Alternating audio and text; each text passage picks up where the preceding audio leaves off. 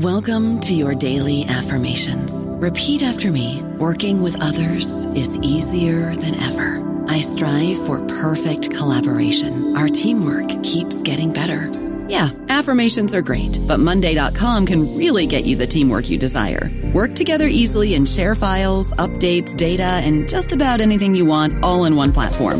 Affirm yes to start or tap the banner to go to Monday.com. Lucky Land Casino asking people what's the weirdest place you've gotten lucky? Lucky? In line at the deli, I guess? Aha, in my dentist's office. More than once, actually. Do I have to say? Yes, you do. In the car before my kids' PTA meeting. Really? Yes. Excuse me, what's the weirdest place you've gotten lucky? I never win and tell. Well, there you have it. You can get lucky anywhere playing at LuckyLandSlots.com. Play for free right now. Are you feeling lucky? No purchase necessary. Void where prohibited by law. 18 plus. Terms and conditions apply. See website for details. Hello, everybody. This is Marshall Poe. I'm the editor of the New Books Network, and I'd like to tell you that we have a new and improved website. It has two new features that we think you'll love. One of them is a vastly improved search engine so that when you type in keywords, you'll get a bunch of episodes really quick. The other is the ability to create a listener account. And in that listener account, you can save episodes for later listening. So you can create a kind of listening list. We think these features are neat and we think you'll enjoy them. Please visit the site today.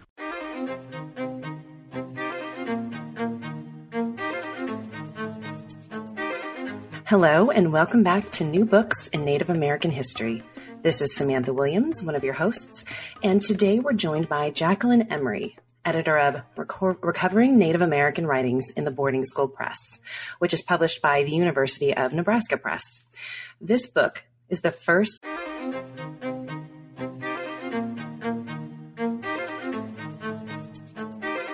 Hello, and welcome back to New Books in Native American History. This is Samantha Williams, one of your hosts, and today we're joined by Jacqueline Emery, editor of Reco- Recovering Native American Writings in the Boarding School Press, which is published by the University of Nebraska Press. This book is the first comprehensive collection of Native American writings published in boarding school newspapers in the late 19th and early 20th centuries, and speaks to the complexity of Native people's experiences at these institutions. Dr. Emery is an assistant professor of English at SUNY Old Westbury in New York, where she teaches courses on Native American literature, women's literature, and literature across cultures. Jacqueline, welcome and thank you for being here today. Thank you so much for having me. Absolutely. So, just to start off, can you tell us a little bit about your research interests and your background? Sure.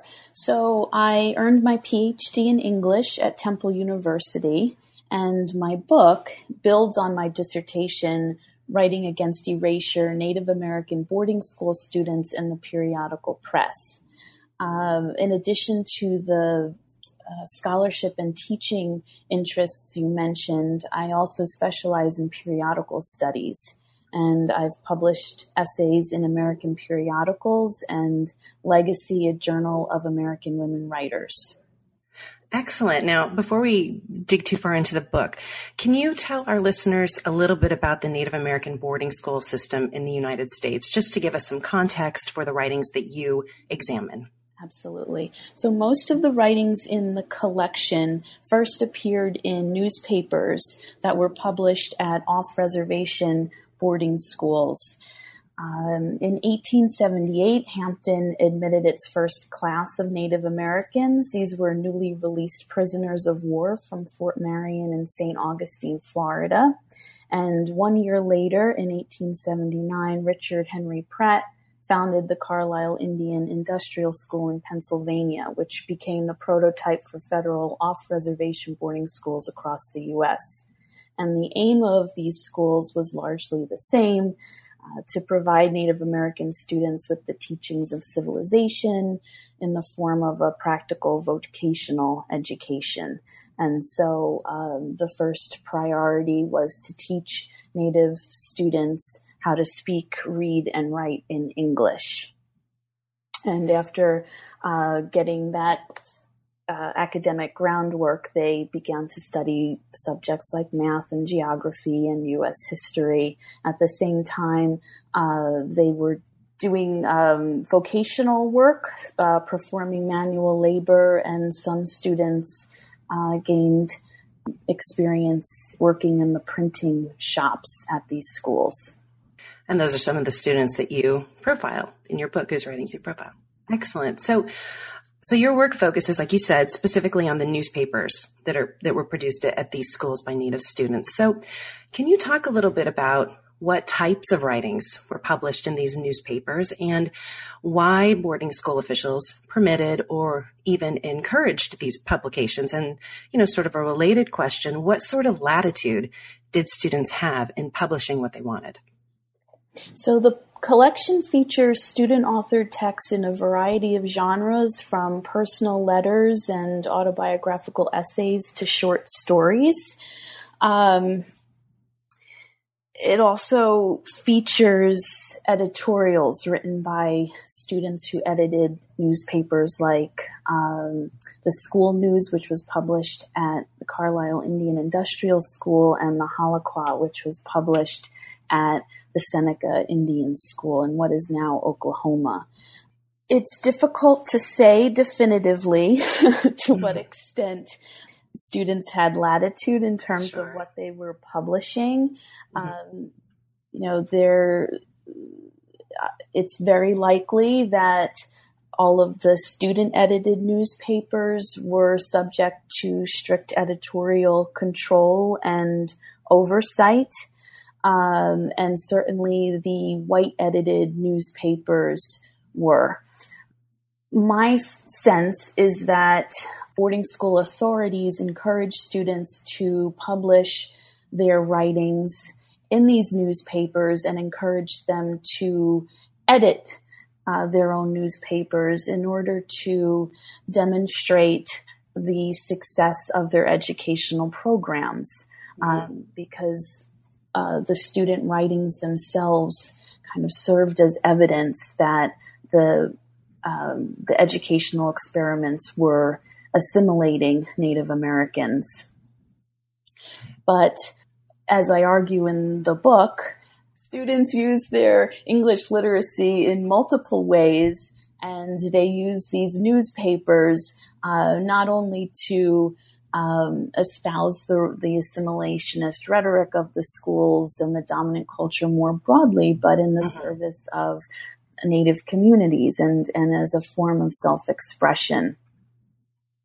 Oh, that's interesting. So that's, you know, related to another question that I had about, you know, how widely these publications were read. And, you know, I realize it, it depends, you know, on the publication, on the location, on the community. But, you know, while administrators may have wanted them to serve as sort of propaganda or proof mm-hmm. that their programs were working, I mean, it seems that they also were reaching out to other students, other members of indigenous nations. So, I mean, do you have a, a sense of who the audiences were for the students and who they were reaching? So I've found um, evidence in the quarterly journey, journal of the Society of American Indians that folks who were reading that uh, organ of the Society of American Indians were reading boarding school newspapers.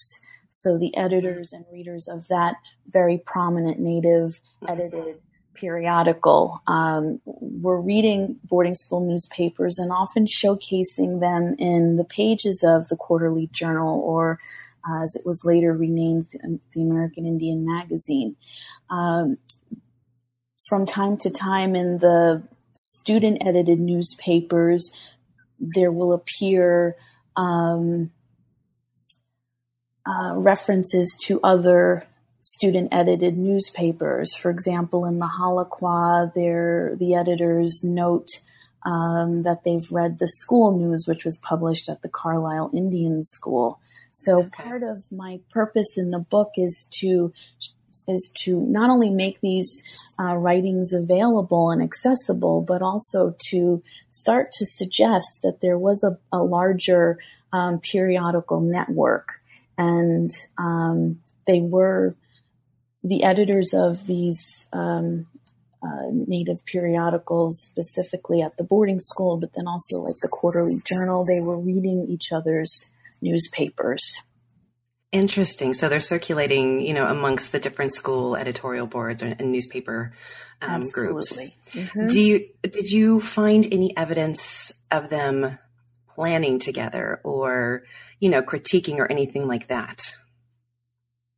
Not critiquing, it's usually praising, mm-hmm, mm-hmm. Um, which I think is, you know, um, is wonderful in itself uh, to see that.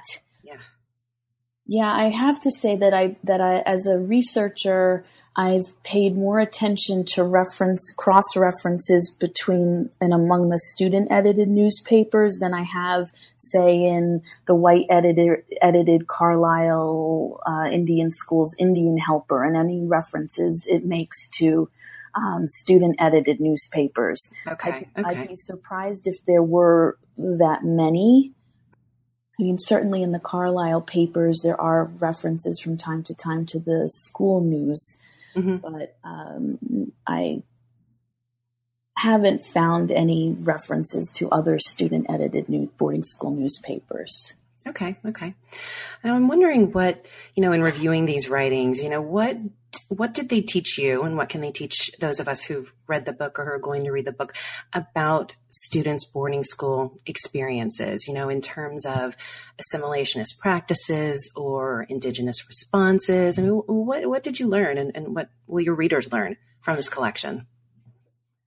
Well when i started this project it was um, you know, again, it, I, am building on my dissertation. And so there was a chapter in my dissertation on talks and thoughts of the Hampton Indian students, the student edited newspaper at Hampton, um, Hampton Institute. Mm-hmm. And at the very beginnings of, of that research, uh, that stage of my research, I, when I would come across references to boarding school newspapers, they were usually there weren't that many, but when mm-hmm. I did find them, they were often talking about. Uh, they categorized them and sort of wrote them off as these assimilationist mouthpieces mm. uh, for school authorities, like Pratt, like mm-hmm. Armstrong. Mm-hmm. And there wasn't a whole, and sometimes uh, there would be a mention of a student edited newspaper like Talks and Thoughts, but it too was lumped uh, together with these with the white edited newspapers. Okay. Um, and so they're all kind of talked about as if they're you know, as if the students themselves, the student writers, are merely mouthpieces, right? Mm-hmm, um, mm-hmm. Espousing the, the assimilationist rhetoric of the boarding schools themselves. And so I wanted to see if I had the same reading. Mm-hmm, and mm-hmm.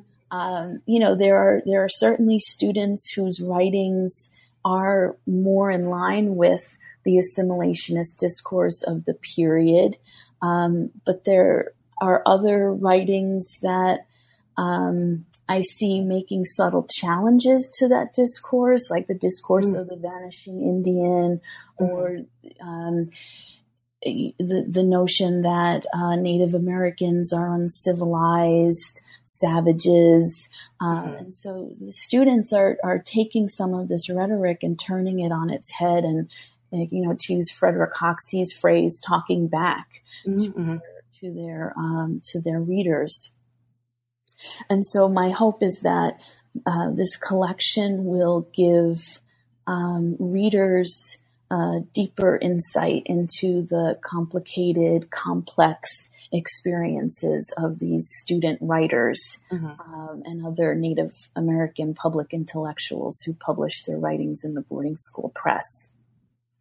Were, were, there any specific pieces of writing that really stood out to you in this regard that you read them and you went, "Oh my goodness, this is completely, you know, counter to previous readings of these publications?" Yeah. So Samuel Townsend, uh, he was a printer at Carlisle, and he was the first editor of its student newspaper, the School News.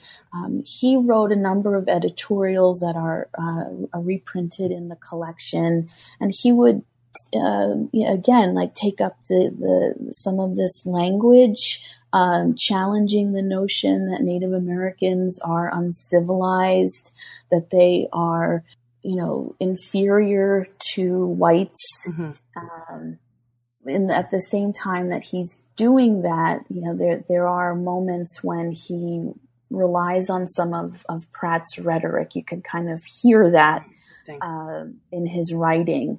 But I think ultimately he's he's trying to challenge uh, white stereotypes of Native Americans and is effective in doing so and using the newspaper as a platform for doing for doing hmm. that.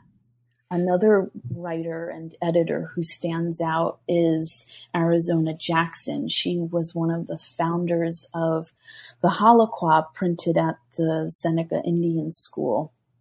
And that newspaper was launched in 18, um, in 1879. Um, so it predates the school news. Mm-hmm.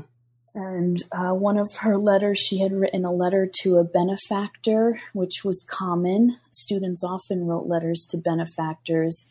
But in her letter, she writes about her experiences as a college student. So she was attending Earlham College at the time, but still um, working as an editor of the school newspaper um, back in Oklahoma. Mm-hmm.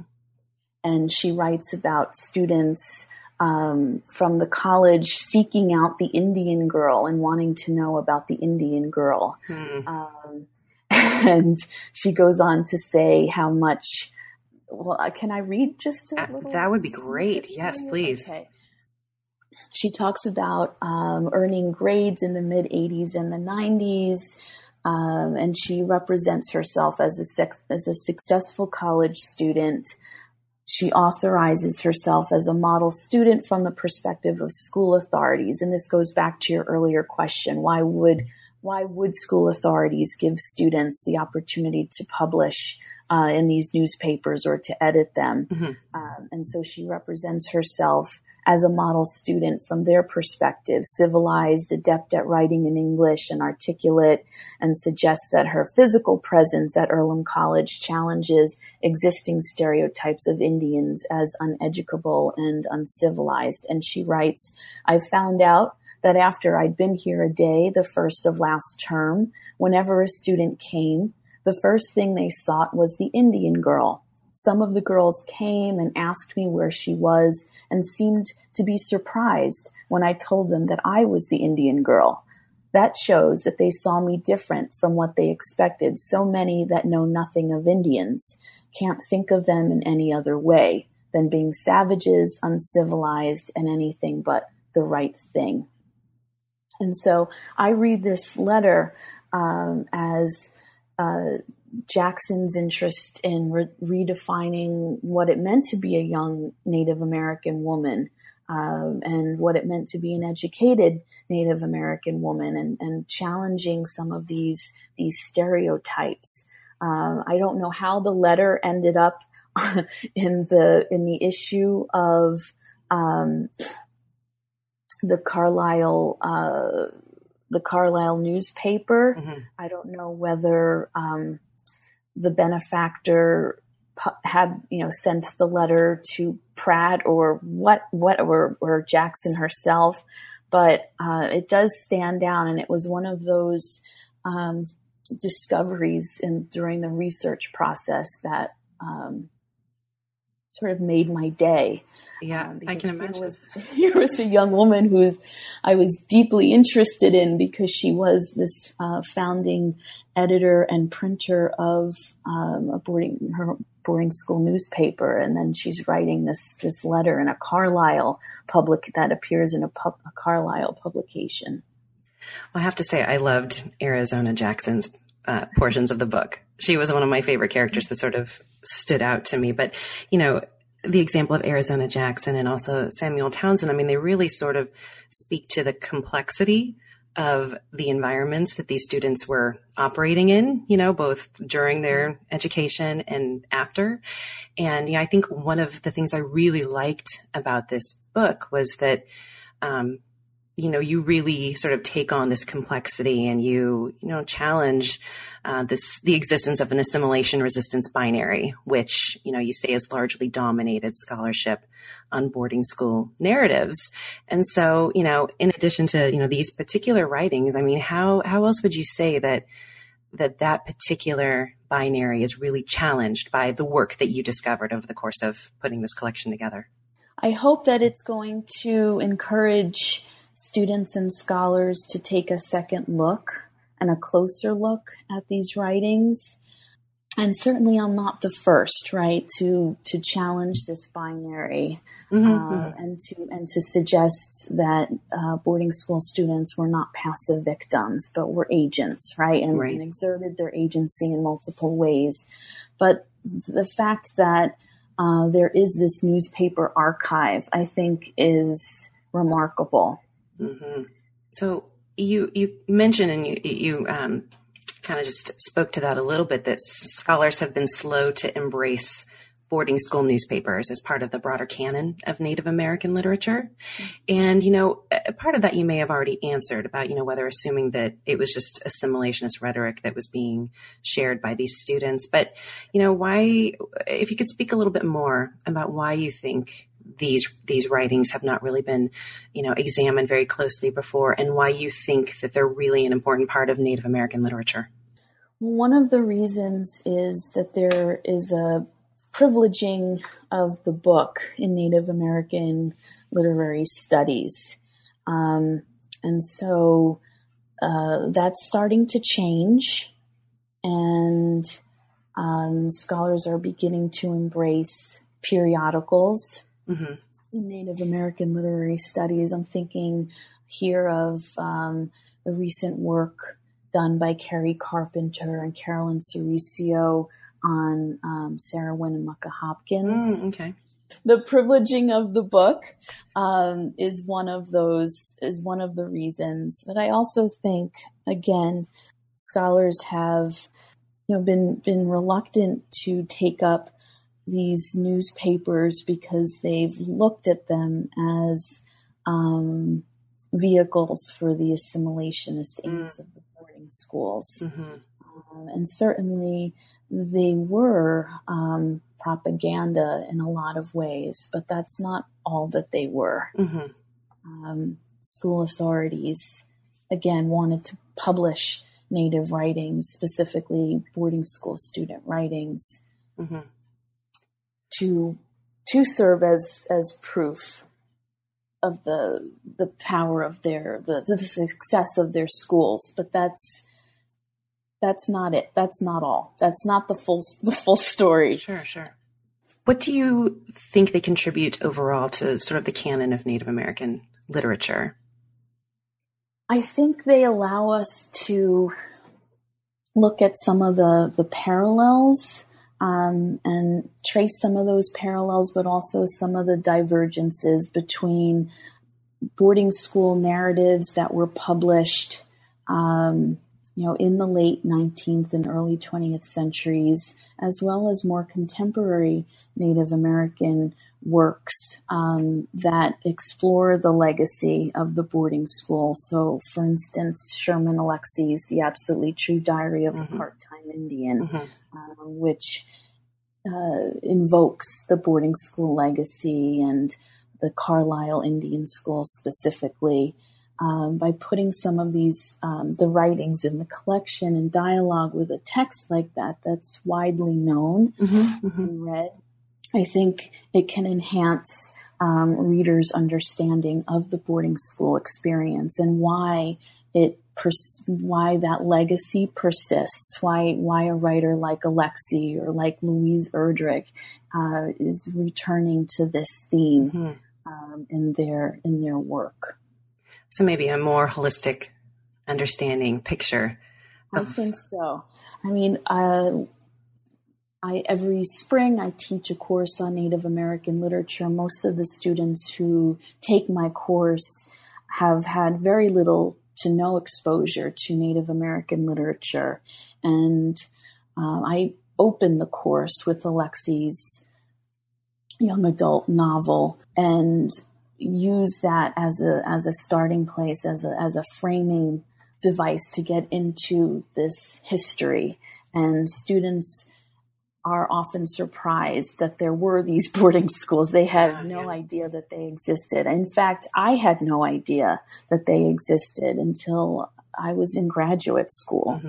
So I think uh, we can do a lot more to bring attention to this part of our history, and um, certainly this, uh, you know, this theme, this legacy in Native American literature. So, are these writings, are these uh, things that you include when you teach Native American literature? And how do you integrate? Um, if you do, if you do integrate them, how do you integrate them into um, your syllabus or into, you know, overall how you're teaching Native American literature?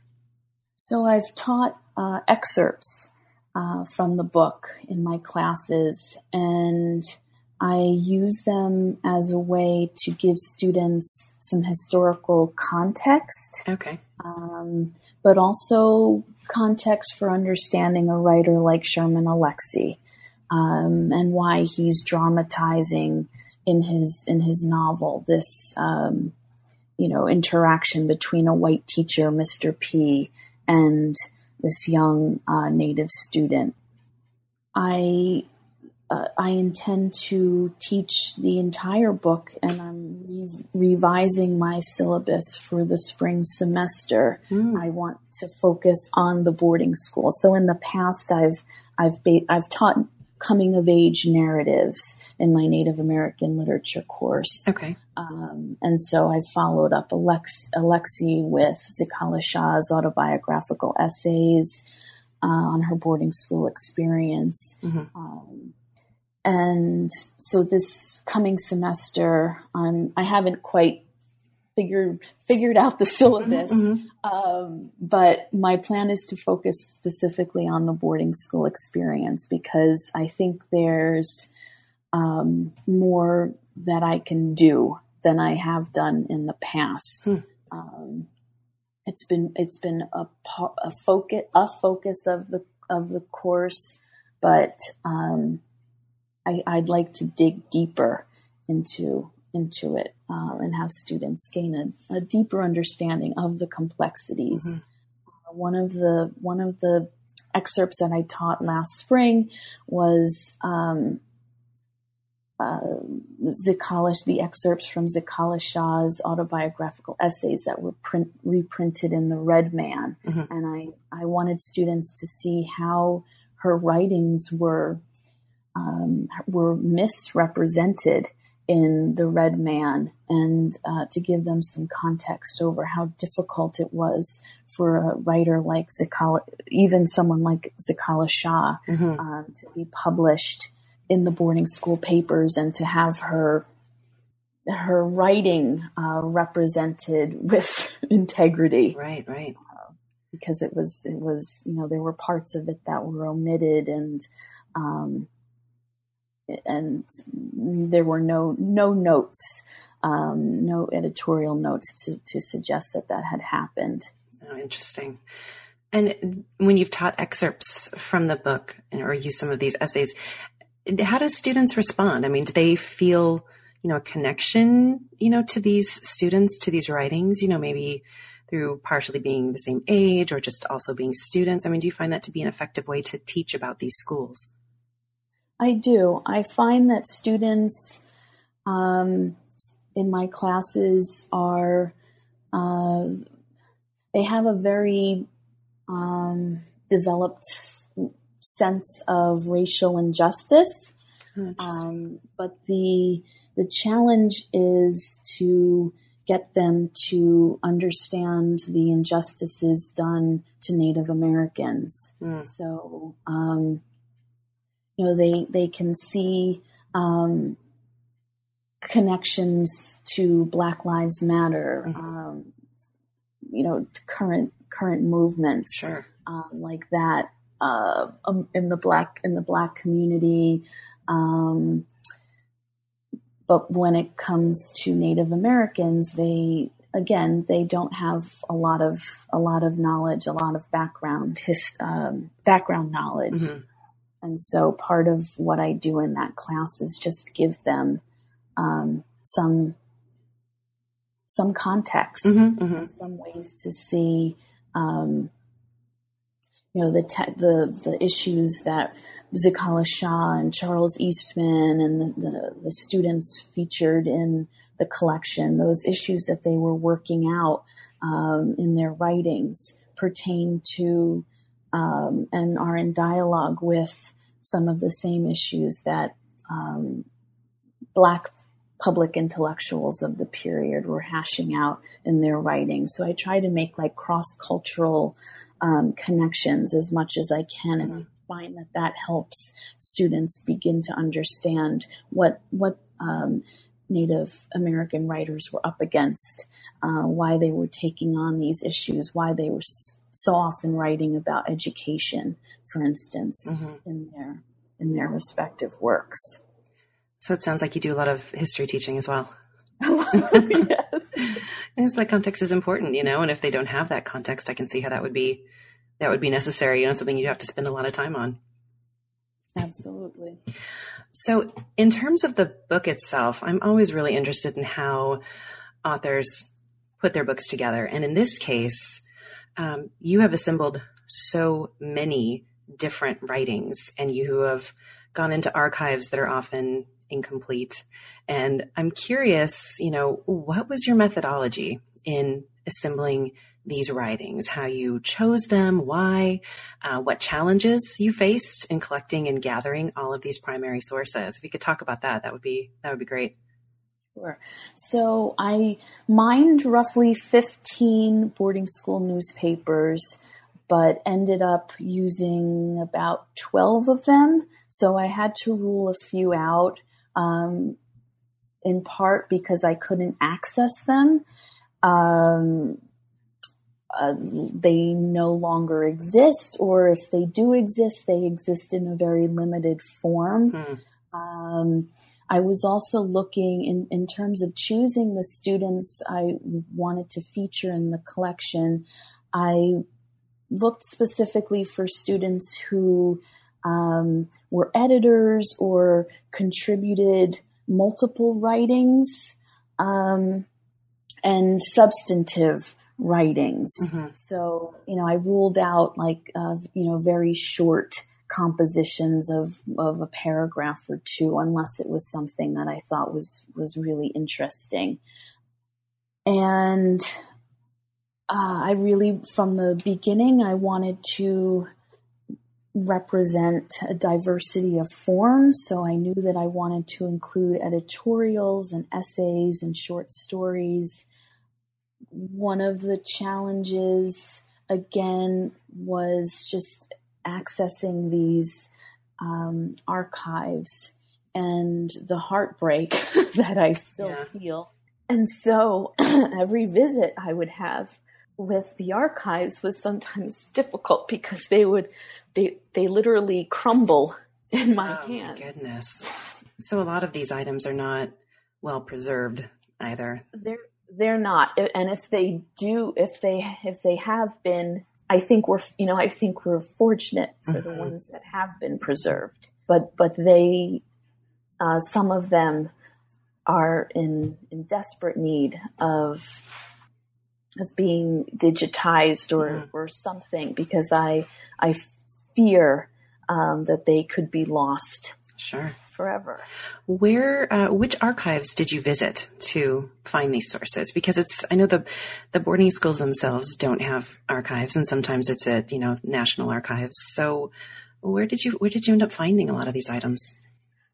I did a lot of my research at the New York Public Library. The New York Public Library, the main branch, has one of the most comprehensive runs of talks and thoughts of the Hampton Indian students. Interesting.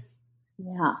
Uh, and it also has a number of other uh, Carlisle publications. So I've I've been fortunate enough to be able to visit the New York Public Library. At, uh, when I started the project, I was living in Philadelphia, and now I live in the city. Mm. Um, I also made a trip to Carlisle and went to the Historical Society. Um, and I did some research uh, there.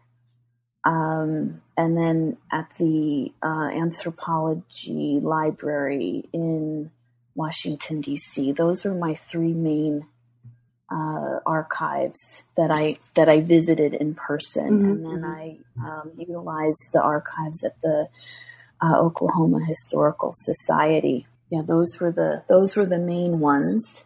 For the most part, I was able to successfully get my hands on the writings that I wanted. There were some along the way that I just could not could not get a hold of. Um, some of the earlier issues of Talks and Thoughts, for instance, um, the ones in which Angel Decora edited while she was a student at Hampton Institute. Uh, to my knowledge, those early issues have not been preserved. Oh gosh, that's such a shame too, isn't it? Mm-hmm. mm-hmm. But we're lucky that we have all these sources together now in your book, Absolutely. which is an amazing resource. Now, I'm curious if you wouldn't mind talking a little bit about the process of revising your dissertation into a book. How does that work? How did that work for you? I used some of the content from the introduction and the first chapter of my dissertation for the first for the introduction to the book. The second chapter of my dissertation was on talks and thoughts of the Hampton Indian students mm-hmm. and the school news. I forgot to say that earlier. sure. Um, and so what I did was I used I used my research for the dissertation specifically on those two um, the two student edited periodicals as like a jumping off place for the book. Uh, I went back and I looked for additional writers who I could feature, um, and um, my research for the dissertation also helped in the sense that I had familiarized myself with the white edited newspapers, uh, namely those published at Hampton and Carlisle. And so um, I knew some of the the prominent literary figures who were featured in those newspapers, and then I, I also started to look for students as well. How long does that process take? I don't like to think about it.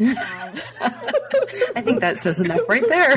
yeah, it was a, it was a long process, and you know, I was teaching, and so I wasn't working steadily, mm-hmm. but using whatever whatever moments I could um, to conduct the research and to transcribe and um, you know figure out figure out which which writers I wanted to mm-hmm. include. Mm-hmm.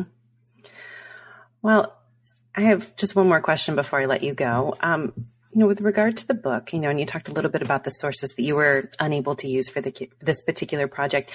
How do you hope that students and scholars might build upon your work, and what sorts of future projects do you hope um, might come out of this collection that you have published? Well, my hope is that the collection will encourage further scholarly investigation into boarding school newspapers and other Native American uh, periodical archives. I'd like to see these newspapers preserved and accessible mm-hmm. in a digital format. That would be great. Um, one of my next projects in the spring is to participate in a digital poster session at the American Antiquarian Society. Oh. And so I want to highlight uh, the Hallaquah and um, share share my research um, with um, other scholars, periodical scholars who are who are working with um, ethnic mm-hmm. ethnic newspapers. Excellent. Well, Jacqueline, thank you so much for speaking with me today. It was such a pleasure. Thank you very much for having me.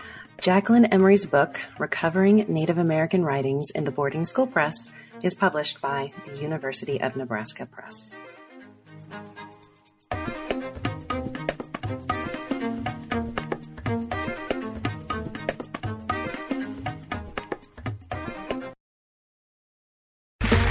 Okay, round two. Name something that's not boring. A laundry? Ooh, a book club. Computer solitaire, huh? Ah, oh, sorry, we were looking for Chumba Casino. That's right. ChumbaCasino.com has over 100 casino style games. Join today and play for free for your chance to redeem some serious prizes. ChumbaCasino.com. No purchase necessary. Where prohibited by law. 18 plus terms and conditions apply. See website for details.